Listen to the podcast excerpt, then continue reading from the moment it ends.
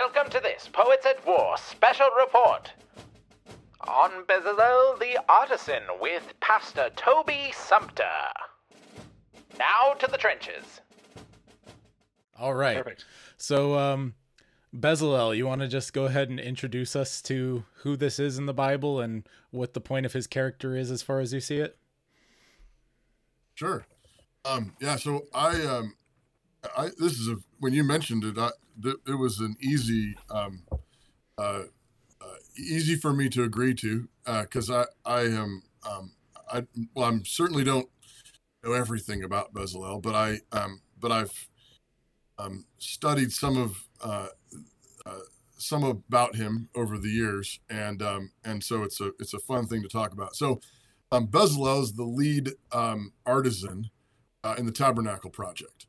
Um, so you find out about um, Bezalel in Exodus, um, in the book of Exodus, uh, chapter 31, for example. Um, you have as they're um, embarking on, um, God's just given the instructions for building the tabernacle.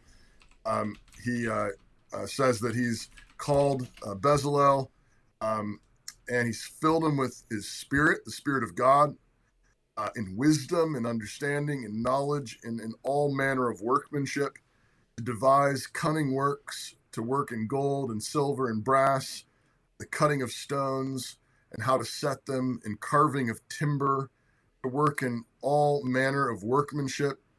And he says he's also given uh, with him Aholiab, uh, assistant. Um, and in the hearts of all that are wise hearted, I have put wisdom that they may make all that I have commanded the tabernacle, the ark of the testimony, the mercy seat, furniture, the table, um, the candlestick, the altar of incense, uh, the altar of burnt offering, the cloths of service, the holy garments of Aaron the priest, and the garments of his sons, as well as the anointing oil, the sweet incense, uh, etc. Um, and so um, that's that's uh, how we're introduced to Bezalel. He's the um, the chief lead artisan, artist. Um, obviously, if you think about all the things that are listed here um, that are given him to do, overseeing this, it's a building project.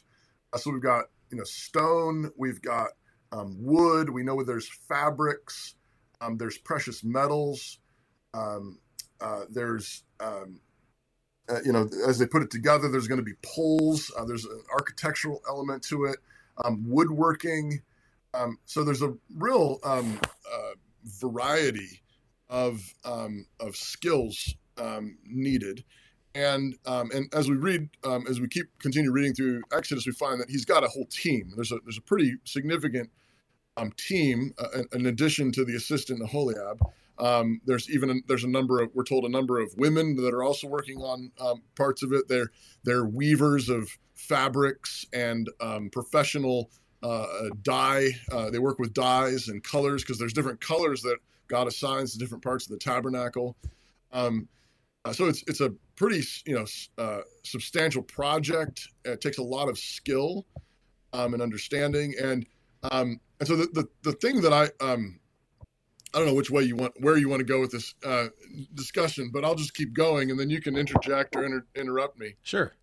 Um, uh, several things that always stand out to me about this. So, uh, number one is um, uh, he they're described as having the spirit of God, um, and so uh, creativity is closely associated with the Holy Spirit, Mhm. and um, and and this actually goes all the way back to uh, the creation narrative itself. In Genesis one, it's the spirit of God that's hovering over the face of the waters as God is beginning to create the universe. And so, if it's the Holy Spirit that is inspiring God and empowering God Himself to construct the universe, how much more so do His image bearers need His Spirit in order to work well as uh, as you know sub creators, as as uh, Tolkien uh, described us. Um, as, as His image bearers, we need His Holy Spirit to work with the materials that God has put in the world um, and to make them beautiful. Uh, uh, and um, so, so I really um, love the theme of the Holy Spirit um, being tied to creativity. Um, a second theme that I've always found incredibly um, uh, just intriguing but inspiring also is um, also the notion of wisdom. uh, the wisdom is given uh, and understanding and knowledge in all manner of workmanship. I think sometimes wisdom, kind of like creativity, um, can sometimes be um, described in a way that is very esoteric and mystical. And and so you know if you want to be like really wise, you know maybe you think of you know Buddhist monks in a cave um, you know, with guttering candles and you know, and, and the sound of you know, faint sound of dripping water, you know, or right. something like that. Or even in our um, modern context, some people, at least in the artistic perspective of things. Someone who would be considered wise quote unquote might be. And and he wasn't too off but someone like bob ross you know from from pbs or something like that. Someone who has sort of this uh this air of oh just uh, it's almost flakiness right? Like just, just just play around and see what happens right? It's this like there's there's a spontaneity in that uh idea. Mm-hmm. and there's um I, I feel like there has to be some kind of spontaneity, but how how do you uh, you know you're you're a pastor how do you pastor that? You know like the that idea comes in versus what we're seeing here. Is there a synthesis or is it completely one thing versus another? The bible says one thing our modern day says another. What what's your thought on that? Yeah, no no. Well I, so as, as, a i think the um so what you find though in in in scripture is that wisdom is um it begins though with very very concrete things and very very and so that like as opposed to abstract or mystical or random or just you know flinging the paint you know let's see what happens whatever um i think i think real wisdom starts with the concrete starts with um the um, exodus is actually going to say that um these artisans i mean um, they were not free to make whatever they wanted. Right actually like mm-hmm. you know of all creative tasks they actually had a very very narrow assignment and this is god's house he, he's very particular about how he wants his house mm-hmm. um, and so mm-hmm. there's a um, hebrews says that moses built the tabernacle on, on the basis of the blueprints that he saw from god on the mountain like he had very specific instructions given to him by god on the mountain so there's a sense in which it starts with a very very like specific plan, a very very specific thing. But but I think where the the, the freedom comes and the creativity comes is in um, it. It nevertheless, all the details that are spelled out in Exodus, not every detail is there. Right. Mm-hmm. So, so, so I think what what God does is He creates the canvas, and and and then the specifics that He cares about are there, but then there's there's I mean if you're if you're actually you know I mean this happens all the time when you're if you're uh, putting together a you order something off of Amazon and you have to build it you know whatever put it together you get a you know, some big toy thing for your kids at Christmas or um, a, a, shelf or whatever. Like the instructions are pretty basic, but there's there's still it takes some creativity to connect some of the dots. Yes, and I think yeah. it's the same. I think it's the same way with artistry. Um, that there are certain rules that I think are important in order to preserve beauty. And um, and so there's a kind of wisdom and knowledge that understands um, different mediums, um, uh, uh, textures, perspective, um, the, the objective rules of art. What that does is that doesn't destroy the creativity and the freedom. That actually mm-hmm. Um, shows you where the the freedom will flow the best in a way that doesn't destroy the doesn't destroy the beauty. Does that make sense? Yes, definitely. Yeah. Um I want definitely want you to get back to the to the spot that you were at, but I'll add one other question, uh, unless you guys wanted to jump jump in with anything, and you can jump in whenever. Um, but why is it that artists have been instructed to throw off all of these rules? Because um, we we live in a world that uh, hates God. Hmm. That, that's the bottom line, and um, yeah, and I, and I think and and the re and so the rules remind them of God. Rules come from authorities, and and ultimately an authority. If you go up the ladder far enough, you know it's parents, teachers, the government. Ultimately, it, it's it's God mm-hmm. and and the God who made the universe, the God who um, made the universe with gravity, uh, the God who made the universe where certain colors go together and certain colors don't go as well together, the God who made the universe such that certain sounds um, are more harmonious together than others. Um, that's that's those are rules um, from God, mm-hmm. and um, and so I think um, I was actually reading a, a, a J. Gresham Machen has a classic book called uh, Christianity and Liberalism. Um, he was a Presbyterian pastor in the 1920s who got kicked out of the mainline Presbyterian church.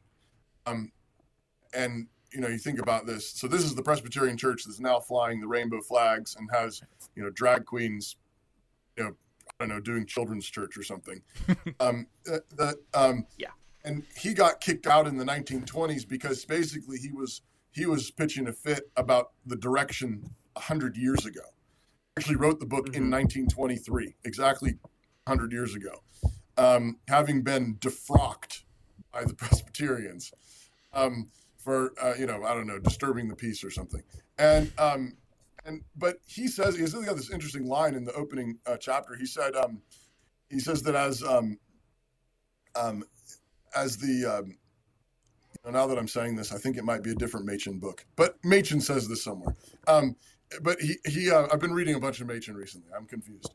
Um, but in one of his books, he says um, that when a culture is turning away from God, he says that one of the first places you see it is in the arts. Mm-hmm. Mm-hmm. And, and, so he, he's writing in the 1920s and says they're they're already making art that doesn't make any sense. Mm-hmm in the 1920s. And he says that's because we've rejected the source of all rationality. Um, uh, the, the, the, source of things that, you know, the, the thing that, you know, everything coheres in Christ. Everything holds together in Christ. He, he's the Logos. He's the, he's the word of the Father. Uh, by him, all things were created, have their being. And that means mm-hmm. then our actions of creativity are only going to make sense insofar as we're at least generally submitting the way that world has been made. Um, and and so um, I think that's why. I think that's why. I think it ultimately goes back to Christ. I think it goes back. Um, you know, obviously, not everyone is consciously thinking, "I hate God, so I'm gonna, you know, um, throw paint at a wall, um, or I'm gonna, you know, make scratchy sounds for five minutes um, and call it music." Or you know, I mean, mm-hmm. uh, it's not that conscious usually. I think some of the artists absolutely knew what they were doing. Mm-hmm. A lot of artists are incredibly philosophical, and and mm-hmm. artists want their art to have meaning. Frequently, the meaning they want really is blasphemous. Yes. Like like I, yeah. I, want I want this to be beautiful um, without God. Um, I I want to make something um, amazing, impressive, uh, and and have deep meaning and move people, um, and I don't need God to do it. And or order to or do... or I want to prove that this thing that is against God's law is beautiful too, yeah. and it's not. Yeah. Right. Exactly. So I, I think it. I think a, a, number of artists know what they're doing, and then there's also a lot of other artists that you know want to be part of the club, and and so they're mm-hmm. you know they they they mimic and they copy, and um and they want to be accepted. Um, but I think that's mm-hmm. ultimately goes back to our rebellion against God, um, and so we, we don't want any rules. We want to we want and fundamentally, whenever um, uh, whenever people are throwing off God, um, th- uh, the underlying motivation is they see a job opening. Mm-hmm. They, they, they, if there is no God, I could be God. I can yeah. be my own God. I can be the God of my of my world. I can make you know I can make my own reality. And then what they want to do is, I mean, what does God do? Well, God is creator. And so, mm-hmm. especially those with any kind of artistic bent, they want to make um, the world in, in, according to their own image, according to their own likeness, according to what they think is beautiful, what they think is um, praiseworthy. And um, and so they they have to throw off the constraints because they have to be consistent with that view of um, I can make the world whatever I want it to be. Right. Right. Yeah. So two questions uh, from that. Number one, why is it that the rot appears in the arts first? Like, wh- why does that? Why is that where it shows up first? And the second question is, in light of us knowing that there are some artists who are philosophically aware of what they are doing. Uh, my mind immediately goes to Jackson Pollock, uh, but I'm sure that there are others who know that what they are doing is blasphemous and that's why they're doing it. What responsibility does uh, your average Christian have to be aware of that as opposed to saying, "Well, I did, I couldn't tell that Lavender Mist was blasphemous. That it was, you know, officially anti-theistic in its philosophy." What what responsibility does a regular average Christian have to be informed on the topic of art in this way? Um, remind me of the first question again, real quick. Sorry. Sorry, rambled a bit. Um, the first question is why does uh, why does the rot of culture appear in the arts first? Goodness, that was a lot of questions at once, Alex. But first, let us speak of some of our friends in the trenches. Attention, all Christian writers and creative peoples! Are you searching for a place to share your work and receive encouragement from fellow wordsmiths? Look no further than the Broodcast. Inspired by the legendary Inklings of old, a group of writers who banded together during the Second Great War.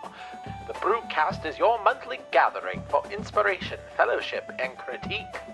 Join us as we share our stories and support our fellow soldiers on our creative missions. Enlist in the Broodcast community today at joshuadavidling.com slash brood.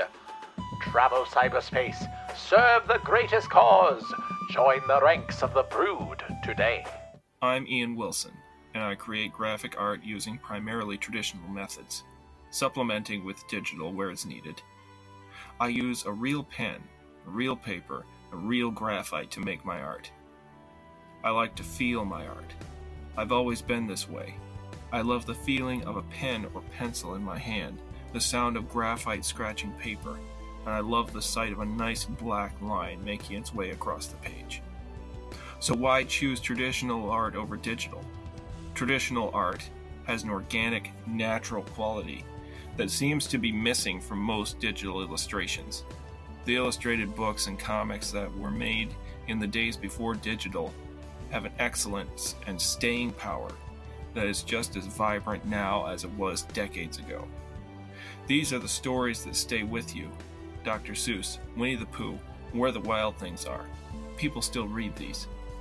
I'm currently working on my own graphic novel series, Legend of the Swordbearer, and I've also had the privilege to draw graphics for two motion comic series, along with illustrations for a small magazine, Logosophia magazine, and various book covers. Don't let traditional art fade into the dust. Help me keep it alive. You won't regret it. Visit my website at ianthomaswilson.com for more info. Get down, we're headed back into the war zone on Poets at War. I um I think it's because um, artists um, are the glory of culture. Um, they're they're the um, I I think it's what it, um, a a culture thrives when it makes beautiful uh, is is making beautiful things. Um, it, it's the it's the it's the crown. So um, uh, um, when God is making a new people in the wilderness, um, it's no accident that He commands them to make a beautiful house, a beautiful tent, and that the center of their camp. Um, later on, as Israel comes into the land and is established as a nation, Solomon is going to build the temple. Um, mm-hmm. uh, just before that, the generation before that, David was a songwriter uh, and a poet. Yeah. Um, and and so I think um, I think the arts um, are kind of the the fruit, the, the kind of the, the highest fruit of a, of a culture. Um, in the Middle Ages, the High Middle Ages, we built um, cathedrals. Um, yeah. And um, and so so I think that's where the rot starts because that's sort of that's the um, mm-hmm. that's your litmus test of the health of your of your of your uh, of your culture. It's your first um, regressive um, step think, backwards, basically, is what you're yeah, saying. Exactly. Yeah. Mm-hmm. yeah and so that so if if it's a tree, it's the the arts are kind of the top of the tree, the the outside of the tree where the the, the, the fruit is. But if the as soon as the tree is under stress, it's it stops producing fruit and then eventually it starts wilting on those outside leaves, and it works its way in. I, I think that's what happened. Was I think hundred years ago, Machen saw the fruit was already starting to get twisted and weird, um, and um, you know, um, uh, that's where it starts. Um, the, Thank um, you. that's why it starts there. And then I think um, to your second question, I would say I think your average Christian um, is responsible to understand trends. So, so I, I wouldn't say necessarily that they need to know Jackson Pollock and a particular painting um, or that kind of thing. But I think they ought to know trends. And I think um, pastors and teachers and parents, for that matter, um, uh, need to be demonstrating those trends. But I think you know Francis Schaeffer is probably the one in the last um, generation that did that the best and sort of most insistently. I'm, I'm I don't think enough people listen to him, but um, but I think he was trying really hard to say, look, guys, look, uh, it's it's happening here. Um, this is not an accident. The the these the way people are thinking and talking philosophically is coming out in the arts and coming out in our culture um, is a really really important. Um, I, I, think um, the the Christian in the pew, the, the generic Christian in the pew, the, the blue collar worker, just the Joe Christian needs to know um, a Christian culture is thrive when a culture is thriving, uh, particularly as it because it, it's worshiping Christ. Um, we are going to make beautiful things um, that are edifying and make sense. And when a culture begins to turn away from Christ and make up its own morality, it's going to me- it's going to begin making things that are ugly and perverse and blasphemous. I think I think people in the pew need to know that. And so when when they see um, the you know, whatever just the the random uh, uh, paint splashes, when they see a blank canvas, when they see um, you know uh, I don't know the the blasphemous stuff they've done with crucifixes and um, and when and and when they um, you know, when they see um, all these things, they ought to they ought not to think, huh, I guess I just don't understand art. No, yeah. they they ought to know enough to know, oh, that's what happens uh, when you've um, you know you you've been um, lobotomized by unbelief. You yeah. you lose your you lose your mind. Uh, you, you you turn away from Christ, and what's left is nothing. And so that's what you paint. Um, your mm-hmm. songs are full of nothing. Your art is full of nothing. Your buildings look ridiculous. Um, mm-hmm. You know, it, it, it's that's that's what they should they should be able to see those trends. Mm-hmm. Brendan, do you have any questions okay. before I ask another one? I wanted to give you a shot if you have if you have something. I mean, I have one, but I'm afraid it's going to start a fire. um, well, that sounds uh, fun. Let me let me let me. It is November. I I know, Toby, that you don't. You know that I'm not attacking you, but any, but our tens and tens of listeners, I am not attacking anyone with this question. Okay, now that I got that out of the way, the second commandment.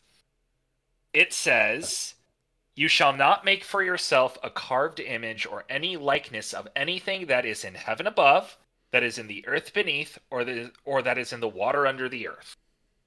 Okay, and then it says it continues on. You shall not bow down and worship them, for I am the Lord your God. I'm a jealous God, visiting iniquities on the father and children, and blah blah blah.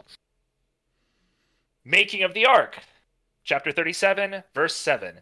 And he made two cherubim of gold. He made them and hammered them work with the two end, at the two ends of the mercy seat. One cherub on one end and one cherub on the other end. One piece of the mercy seat he made for the cherubim at its two ends, etc. Now, I know that in pr- previous, when God was commanding how to build the Ark of the Covenant, that God commanded you make these. I was just wondering if you had any because I know a lot of um not necessarily specifically reformed, but they tend to be in the more reformed camp, especially like the especially the cage stagers tend to say no art in the sanctuary whatsoever and I'm like, hang on a second. because, I mean, as someone who is extremely visual in nature, I get more from like stained glass windows from things. Crucifixes think is going a little too far. I don't think we should necessarily. I'm not. I'm not promoting images of Christ in the sanctuary mm-hmm. in this instance. But it seems as if God Himself, when ordering the building of the tabernacle and in order the building of the ark, included graven images How, of of animals. Do you have an explanation for me? Because I'm just trying to figure this out. Yeah. So, I, so I think the key thing in the second commandment is you shall not bow down to them or serve them. Okay. So, so I think that's the the initial. Uh, if if there's an apparent tension between no making carved images and then carve carve an image of the cherubim, I would say, well, th- yes, but they weren't bowing down to them or serving them. Right. Okay. Um, And so that- that'd be the key thing. And then if you go on to the temple, we know that there's a lot of other images carved in the temple. um, oh, I didn't even go there. actually- Whoa. Yeah. you know, there's, there's you know there's uh, bulls everywhere. There's uh, there's palm trees. There's pomegranates everywhere. God was really into Blue pomegranates. pomegranates, apparently. Which Uh, blue yeah. raspberries? Um, anyone? So um, I think again the key thing is shall not bow down to them or serve them. Okay. Um, yeah. And so and so that would be the really really key thing. So I would say um, any church building um, has carving in it.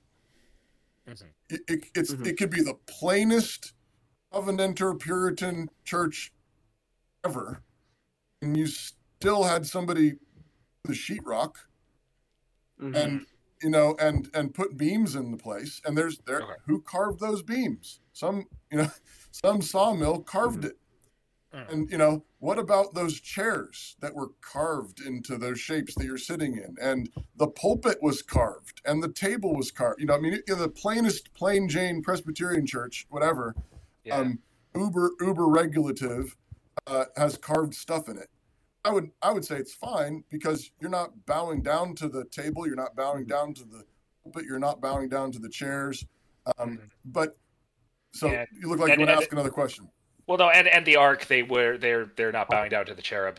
We yeah, that principle applies. I mean, they did say graven images. I'm not sure if they, I think they would argue that tables and chairs aren't graven images or whatever. But anyway, that was just that was just the one question that I I had. So it's like it's like because again, I think yeah, I think it's the worship is the key point. I know I kind of glossed over it, but I think personally, I'm like okay, if you're not worshiping, I have I love the signs of the evangelists which is something that shows up in like cathedrals in Europe all over the place. They represent Matthew, Mark, Luke, and John, and they rep and they're a winged lion, a winged bull, an eagle, and a winged man. Uh, I got the order wrong, but whatever. Um, I love those. I think that's great sort of imagery, just kind of hidden around the place. It's not like it's anyway. Sorry, that's art history, but anyway. That's fine. I, I would just add, I think too, like it is interesting that those carved cherubim are behind curtains that one guy goes behind one time a year. Mhm. Yeah. okay, that's a point. Yeah. So they're not they're not front and center focal point Mhm. of worship. I mean, the, the the focal point, if anything, is you know, I mean, most people didn't even go inside the tent. right. They saw they saw an altar with smoke Mhm. going up. Mhm. That, you know, that was Sure. that was the focal point if there was anything. Um, Okay. but I, I agree. I, I think um, it, it seems to me that um, I, part. I think basically um, I would be a. I mean. I hope. I um, I would say I'm. Um, I'm not in favor of images of Christ, Mhm. um, uh, especially in a worship setting. Um, I don't. Mhm. You know, we've got we have some. Uh, children's bibles at my house that probably have some artistic rendering in them and i haven't burned any of them um, so i'm you know i'm i'm not that kind of iconoclast al- although i'm you know it's it's not my favorite Right. um but Mhm. um it seems to me that basically um what we have is um, an area of um where uh the the principle would be one of um wisdom and edification how you how you beautify a, a sanctuary and then i would just say it seems to me that part of that wisdom though does need to be a warning about how we tend to idolize beautiful things Mhm. and so Yeah. and so that, i think i think there's some there should be real dignity and glory about a sanctuary i, I i'm not into these you know um uh, you know modern church buildings that are you know glorified tin gym. cans. Yeah, glorified gym. I mean, I, I mean, we've worshipped in gyms here in Moscow, but that's just because that's what we've got. Right. Necess- Um, necessity is mhm. different from ideal. No. But I think we should we should dignify the worship of God. It should be beautiful. Um, unbelievers should walk in and think they really love their God, Mm. um, Yeah. and and their and their God is transcendent and beaut and, and, and, and cares about beauty. Um, but I also think that we ought to have a kind of skepticism about our human nature. Um, there, you know, there's a reason why our Reformed forefathers were more iconoclastic, and I think some of it was straight up right because they were doing straight up idolatry with some of the relics and statues and paintings, and it really Yeah. did just need to get chucked. There's probably some really nice stained glass that have been preserved, um, but don't blame them for ha- smashing it Mhm. all, because in the nature of the case, it's more important to save people's souls than the stained glass. Right. Of course. And, Yeah. and, and so there can be there can be it seems to me there can be wisdom calls at points where you say, you know what, um, uh, for example, in uh, in uh, um, in the time of the kings um, with Hezekiah when he was doing a, a, a- a great reformation, um, uh, the the bronze um, serpent had been preserved from Numbers 21, uh, which God had commanded Moses to make as, as uh, how he um, healed Israel. They'd been um, bitten by um, flying fiery serpents, which is just another interesting conversation. Don't be distracted. Um, uh, and and uh, uh, the word is seraphs. They were bitten by seraphs. Anyways, um, they uh, then he makes a bronze seraph, and um, and they but they kept it apparently. You know, understandably, when God worked that kind of healing miracle, you're like, hey, that's let's keep that. Let's um, let's remember. So it was a memorial for many generations of God's power and healing and and preservation. Uh, but down by the time of Hezekiah, it says they were burning incense to it, and they called it Nehushtan. Um, and so they'd turned it into an idol. And so Hezekiah had it burned, uh, ground down, and cast into the into a river. Um, so there's a there's precedent for that. You know, Right. something that maybe began as good can be turned into an idol and, and evil. And when that happens, it ought to be chucked. Yep. So I'm noticing a parallel between your earlier point, where um, when you were talking about how we know um, how art is the sort of beginning to show the rot of culture, right? Art goes bad. I'm sort of noticing a parallel where, um, and maybe I'm just overthinking this, but like where it's like, yes, art can will show the rot of a culture, but also we can go too far and start Mhm. taking what is good and because we're sinful inherently. But anyway, Yeah. Um, No, I think Yeah. that's, I think that's right, and, and I think there's an idolatry might be the connecting point there. right. And I, and I think, and I said this earlier. It's like, so why does art start going bad? I think it's because we we begin serving idols rather than Christ. Um, idols of self, idols of uh, pleasure, idols of um, you know, whatever ideologies, um, and you start serving idols. And when you start serving serving idols, you start um, misusing creation. That, that that's fundamentally what idolatry is. Is rather than worshiping the Creator, you worship creation, but then in so doing, worshiping creation, you actually twist it and distort it and break it. Um, it's only in worshiping the Creator that you can honor creation and use creation and glorify creation in the way that it's intended to be used. One of the things Yeah. about Bezalel that um, stuck out to me, uh, the the Bezalel narrative, that I didn't think of until tonight, um, was not only was he uh, commissioned to make these things beautiful, but he had to make them in such a way that they could withstand all the sandstorms and everything else from wandering in the desert. He had to actually make it in such a way it could be cleaned and maintained. You know, like there's there's actually a lot of functional aspect to this whole thing, and I think a lot of artists uh, uh, have the tendency, especially in liberal circles, to forsake the uh the, the the the strength and the fortitude of an object and the function of an object for its um for its beauty or so perceived beauty. Qualities. yeah aesthetic qualities that's a good way to put it. Um if you have comments on that great. Um but i did have a question uh, and that was if we are you know as artists and people who make things filmmakers you know just the whole gamut of people who make things internet in person otherwise um if we're the outer leaves and we're the first to rot away as a culture what should the leaves that find they're not rotting you know they're they have some ability to make beautiful things how should they be thinking about helping the rest of the tree if they're already on the outskirts, so to speak. Um, I, I, I point initially to Lewis and Tolkien and those kind of guys have been sort of, uh, you know, looking back, they've been sort of uh, stalwarts that have held the line against a lot of materialism and those sorts of things. But how how should we be thinking about that in our current day, and and how should we be pushing forward? Um, I, I think the um, one of the things to to underline would be then there's something really potent about the arts um, and and creatives. Um, we we are, I think, being inundated with a whole lot of rot. Um, and you know, I, you know, obviously there's there's pop culture and the pop culture arts um, of various sorts, but you know, even you know, architecture um, to um, I mean, even like you know, landscape design, or you know, like you, you can kind of do the whole gamut: movie making, poetry, all the rest of it. And while there's you know, pockets of sanity here and there, um, there's just a whole lot of nonsense, and um, and I think that's had a massive impact on our souls. Um, the the we're we're um, on the one hand, it, so so I think there's a there's actually a feedback loop going on. And I think it goes in both directions. I think we have rot in our souls, and so we make crappy art. Um, but I also think that that, um, that crappy art then feeds back into our souls, and we don't um, we don't value beautiful things. I, I think it it really doesn't. Um, but I think it impacts.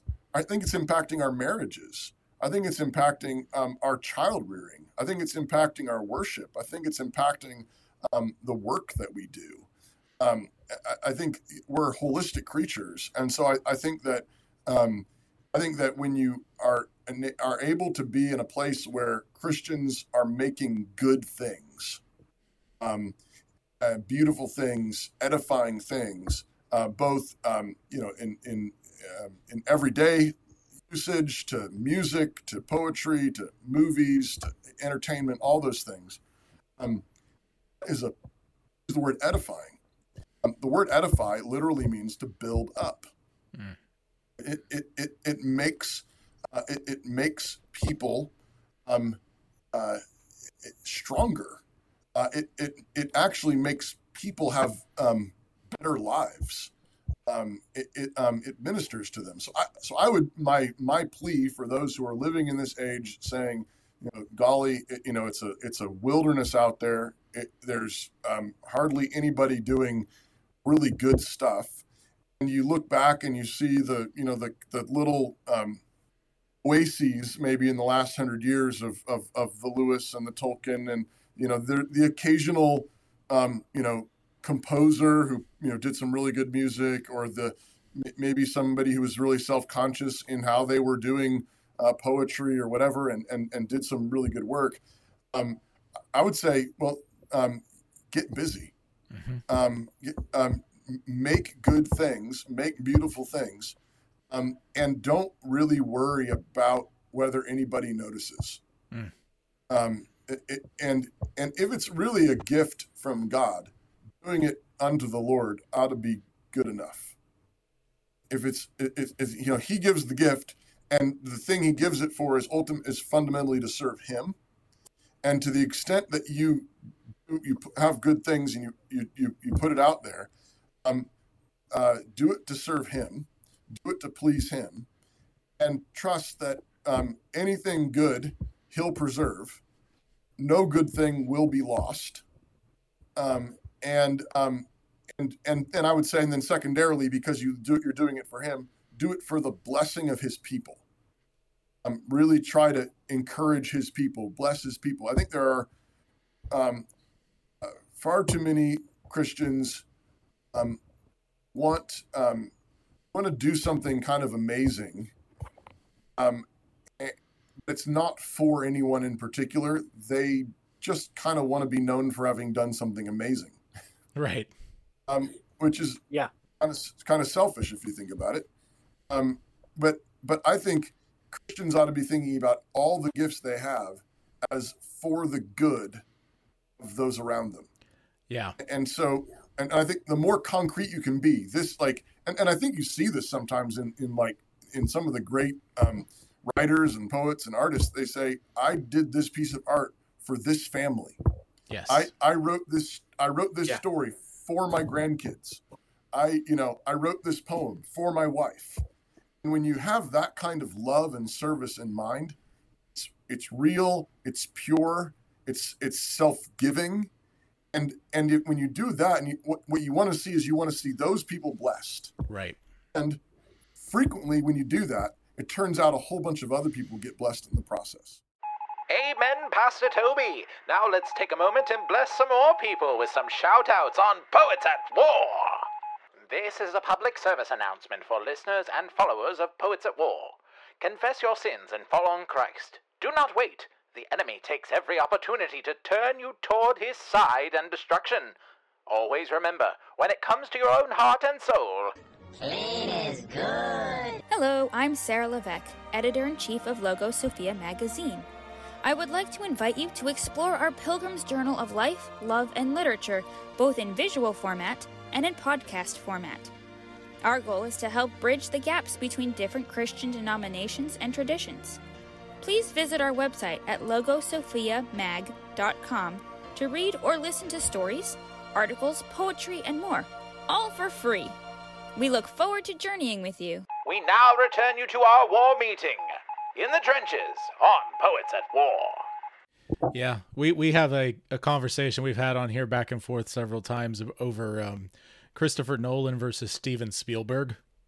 Um, Nolan kind of has a he, well, he has kind Nolan has a kind of this this this uh, way about him of doing things. Come here, Hazel. Say goodnight to Pastor Toby and the rest, okay? Say goodnight. You going to bed, right? Oh, in ten minutes. night, you are. Hazel. What you need? Say hi. Hello? I need headphones. you need headphones. Well, you only have 10 minutes left. So you, you should probably play without sound if you can, okay? Um, I love you. She's real. yeah, I, I, uh, can I just real quick? Yeah, you go ahead. Go, real- go, go. Okay. No, go. I was just going to jump back to Steven Spielberg and Christopher Nolan, but the idea is Christopher Nolan, he, he what was the movie that he did recently with the weird sound thing?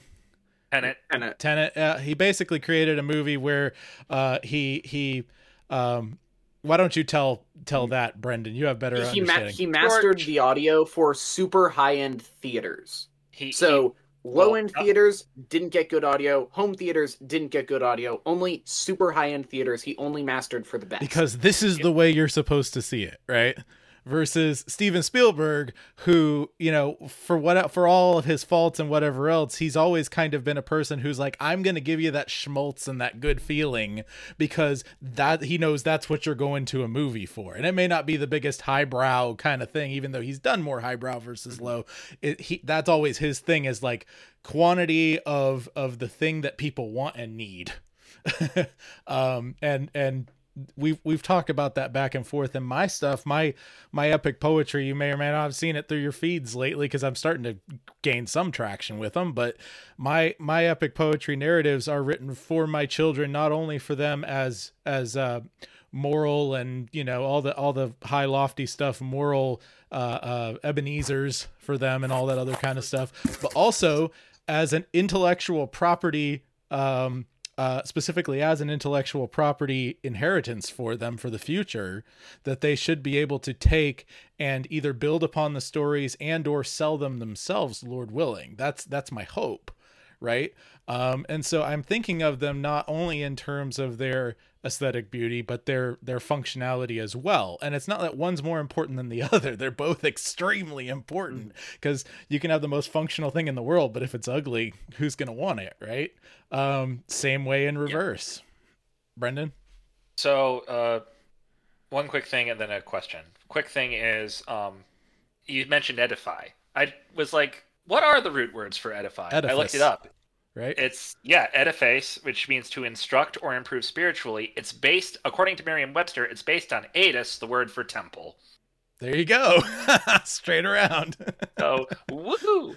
But um, so when you, I want to go back to what you said about how we're holistic beings, um, because I, you're right. Of, of course, um, I don't know. Like we, we don't bring you on here to say wrong things. You're absolutely correct, and it's But I um, might. uh, unlikely. Um, uh, another conversation we were having a while back was talking about how it's not just like that feedback loop that you talked about. It's not just us with creating art and then pulling and we make bad art and then we take in bad art and which causes us to make more bad art. It's also like the the culture as a whole and our society as a whole can't recognize beauty. I th- we think right. We think there's a serious lack in beauty, and people need to learn or relearn what is beautiful. And we know that beauty comes through Christ and through God and all of that. And so, obviously, the short answer is read your Bible. But I guess what I'm wondering is, you know, when I'm raising my son, right? I'm like right now what we're we've been doing in a desperate attempt to get him at least used to it is we read a psalm in the at at, at night and we sing the uh, we do a short prayer and we sing the doxology and that's it. Because baby's not going to understand family worship i'm sorry. He's seven months old. But we're trying to at least instill that pattern.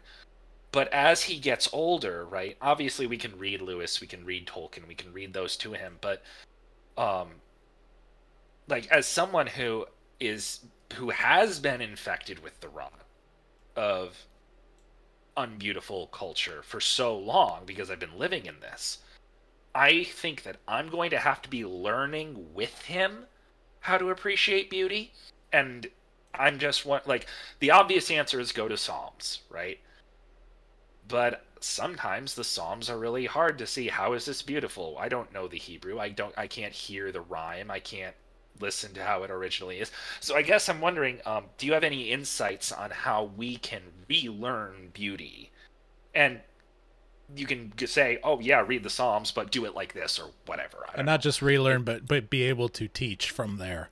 and be able to teach. Yeah, that's sort of the that's the next step. But, Yeah. but we need to start with learning.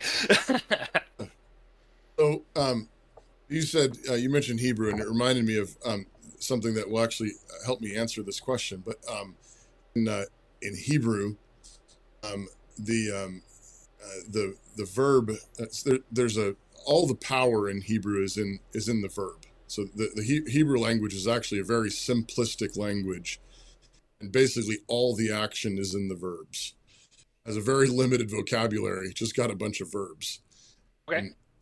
but um but the way it works is um they they inflect um the verbs and the verbs then you know you have past and present and future you have passive and active but they also have um uh, an intensifying um, sense so for for example um sometimes in the bible it'll say um so the verb for kill is katal but if they want to say slaughter they change it slightly and it's kitel.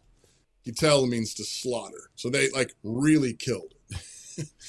um, the the verb for but but what's interesting is that in um, the verb for learn is lamad, and then but when you put it in the intensive form, um, uh, limed, it means to teach.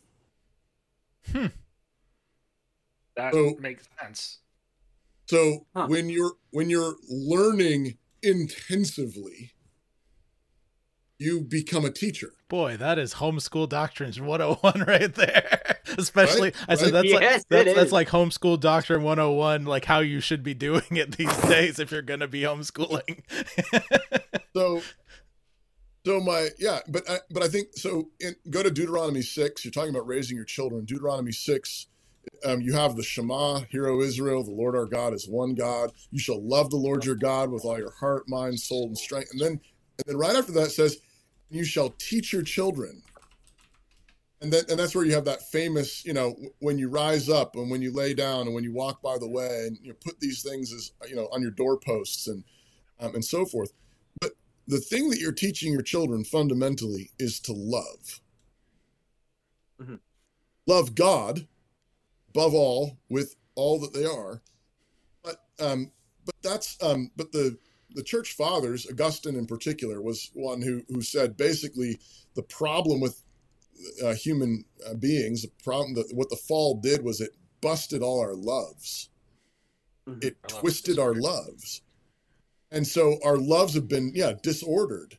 And and they really actually they thought about this, and I think in a right, rightly as a rightly ordered love, um, where you you love God at the top with all that you are, and then love um, the most important things and then the next most important things and then the next most important things actually creates a kind of harmony Yeah. if, if you if you're familiar with um, uh, uh, uh, dante's divine comedy um, Yeah. the, the the the end is is this- glorious you know of course it's all uh, this you know epic poem of of, of journeying from um, hell up through purgatory into heaven and to paradise. And but the the end of it is this, uh, you know, vision, this beatific vision. Um, uh, and but the description there is of uh, of a um, um, of a of a song, uh, of music, um, uh, that uh, but it's love, um, that that um, um, moves uh, the heavens and all the stars. Um, and and so there's and so there's a sense in which the medievals I think got this exactly right that our reordering of our loves is like tuning our loves the song of God's love, uh, to the music of God's love, and and so um, I don't mean to be too um, flowery or whatever abstract, but Be um, flowery, please. I- We're fine here with that. my It's called Enchant Poets at War. my, I, but my my point though would be to, to I think you're doing exactly right with your with your son, um, and, and be thinking like, um, I tell parents this just very practically with family worship. I always I always tell families, um, better to do a little bit and everybody love it, than Mhm. to do you know a whole lot and everybody dread it Mhm. because what you can do when you love it it grows when you, when you love Yeah. it whatever you love you not you know things that you love you do without anybody telling you to do um, you just do it naturally you love it and so um, but i think um, so um, i would say keep doing that um, the psalms um, absolutely um, a little bit of music i think is uh, uh, uh, you know i know your son's young but as they're growing um, we our kids have all done um, musical instruments of, of some sort. Um, my older son did piano. My daughters play violin. My son plays cello. My younger son plays cello. The other thing I was going to mention is I think uh, being in a community of people who are care about these things is also hugely important. Um, it, it's um, and so I'm one of the things I'm really grateful for is when our kids were young. There's a we actually have a singing school that our churches kind of work together to sponsor for the little kids. So when they're really little, they're actually learning um, to sing and um, uh, uh, real music, not just silly ditties. Um, uh, but you know, they're they're childish songs, but they're actually teaching real music. And um, Yeah. and then as as they've gotten older, we've put them in our we have a classical Christian school here um, where um, the kids have music K to 12 have music all the way through. Um, and obviously, as it gets older, they actually are in parts. They're in choirs, and um, and my and they love to sing, and they love their musical instruments. Um, but I, I would say being part of a community that celebrates beauty, um, that values it, um, that uh, values um, again music, singing, um, the arts. I need to plug my computer in. Not a It's problem. about to die. Um, There we go. save. Um, uh, the um, uh, actually uh, one other text I wanted to point out that's actually, and this will tie back into your question, uh, Brendan, but um, it's connected to the Bezalel thing. Is um in First Corinthians three. Um, Paul um, is addressing uh, divisions in the church, um, and he says that they're being carnal. And in, 1 Corinthians 3, verse 4, it says, One says, I am of Paul, another, I am of Apollos. Are you not carnal? Who then is Paul? Who is Apollos, but ministers by whom ye believed, even as the Lord gave to every man? I have planted, Apollos watered, but God gave the increase. So then, neither is he that planteth anything, neither he that watereth, but God that giveth the increase. Now he that planteth and he that watereth are one, and every man shall receive his own reward according to his own labor. For we are laborers together with God. Ye are God's husbandry, or vineyard. Uh, ye are God's building. According to the grace of God which is given to me, as a wise master builder, I have laid the foundation, and another buildeth thereon. Let every man take heed how he buildeth thereupon. For no other foundation no man, can no man lay, for other foundation can no man lay than that is laid, which is Jesus Christ. And now, if any man build upon this foundation gold, silver, precious stones, wood, hay, stubble, every man's work shall be made manifest, for the day shall declare it, because it shall be revealed by fire, and the fire shall try every man's work of what sort it is. Um, the and the connection is actually that word uh, where Paul says that he is a wise master builder, and he laid the foundation, and others built upon it. Um, that word master builder in the Greek is actually used in the Septuagint to refer to Bezalel. Yep.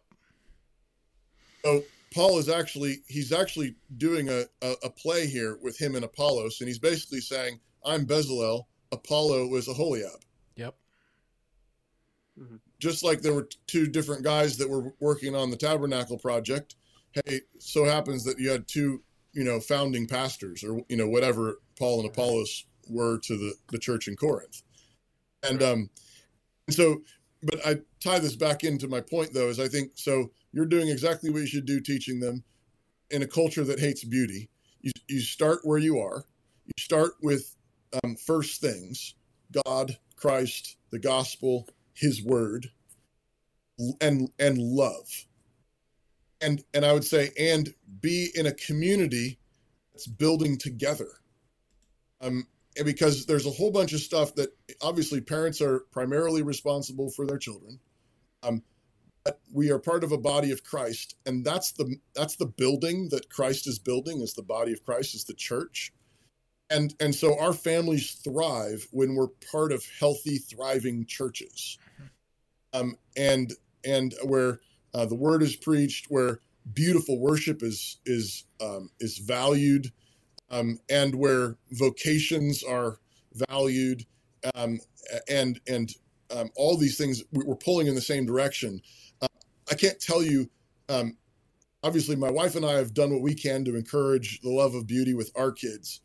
Um, it has been a massive blessing to be part of a community where so many other people are pulling in the same direction um, where there's a choir director that's inspiring them. There's a violin teacher that's inspiring them. There's a football coach that's inspiring them. There's a lacrosse coach that's inspiring them. There's a, you know, all these different people speaking into their lives, encouraging them towards excellence and loving excellence. That's the path toward beauty. Definitely. Um, whatever whatever they tend to end up doing vocationally, whatever their personality or preference is, a love and appreciation of excellence is going to drive them down that path. Good stuff, and that can go back to artists working with each other. That can go back to you know all this other kind of stuff, not just the the father son kind of relationship, but all of it. You know, and like he was mm-hmm. saying, start with the lower, move your way out um, that's the basic basic principle scripture gives us there. I'll, I'll go ahead and mention this. Uh, if you see the Brood, you know you just joined the Brood to be part of this podcast.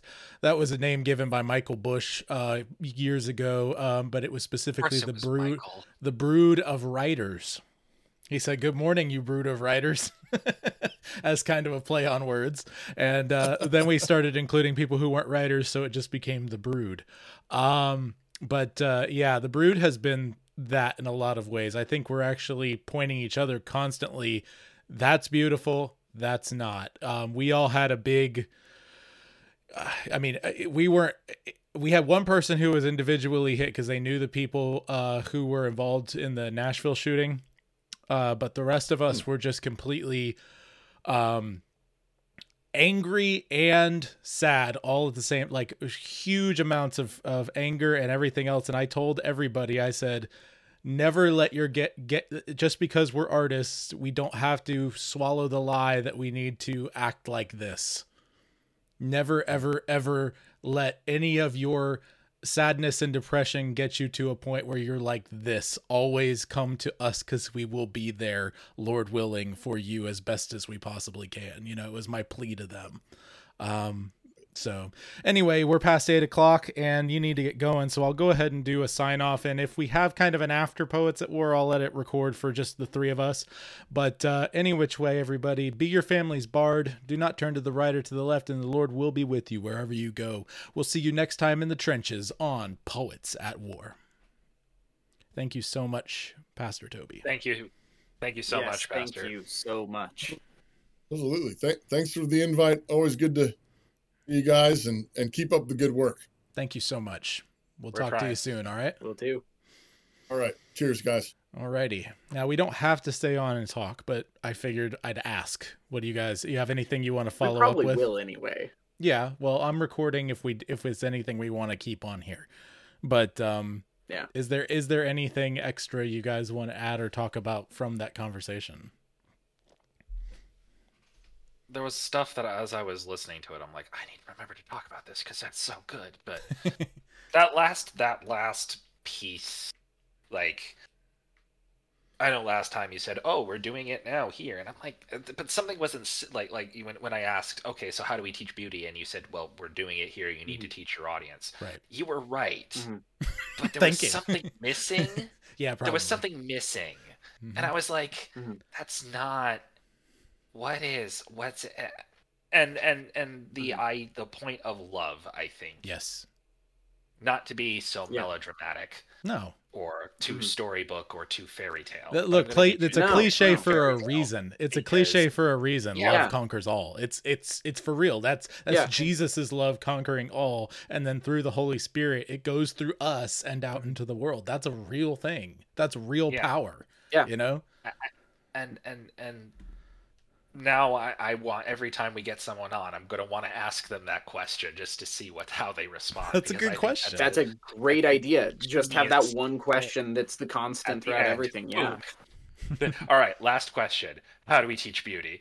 Uh, but like, Yeah. no, but no, that his his point on love and what do you love is really important, and I really think we should emphasize that Mm. somehow. I And agree. rightly ordered loves. Yes. Like that's that's the key right there. Mm-hmm. Yep. How- Exactly. I, I liked the point that you brought up about community and how Because of the argument it we were in in the root. because of the argument that we're in. Yes, exactly. Yeah. Um, community is my soapbox. Basically, all of my other smaller soapboxes are just steps up to community is absolutely vital, and we have to figure this out, people. Mm-hmm. Um, but he he put it in such a good way as far as raising kids go, having people in their life who will be pushing having everybody else in their life pushing them towards the right direction is so so helpful. It's not that it can't be accomplished without it, but it's so helpful to have everything be reinforcing the proper direction. For more conversations with artists in the trenches of this war of poets, visit joshuadavidling.com.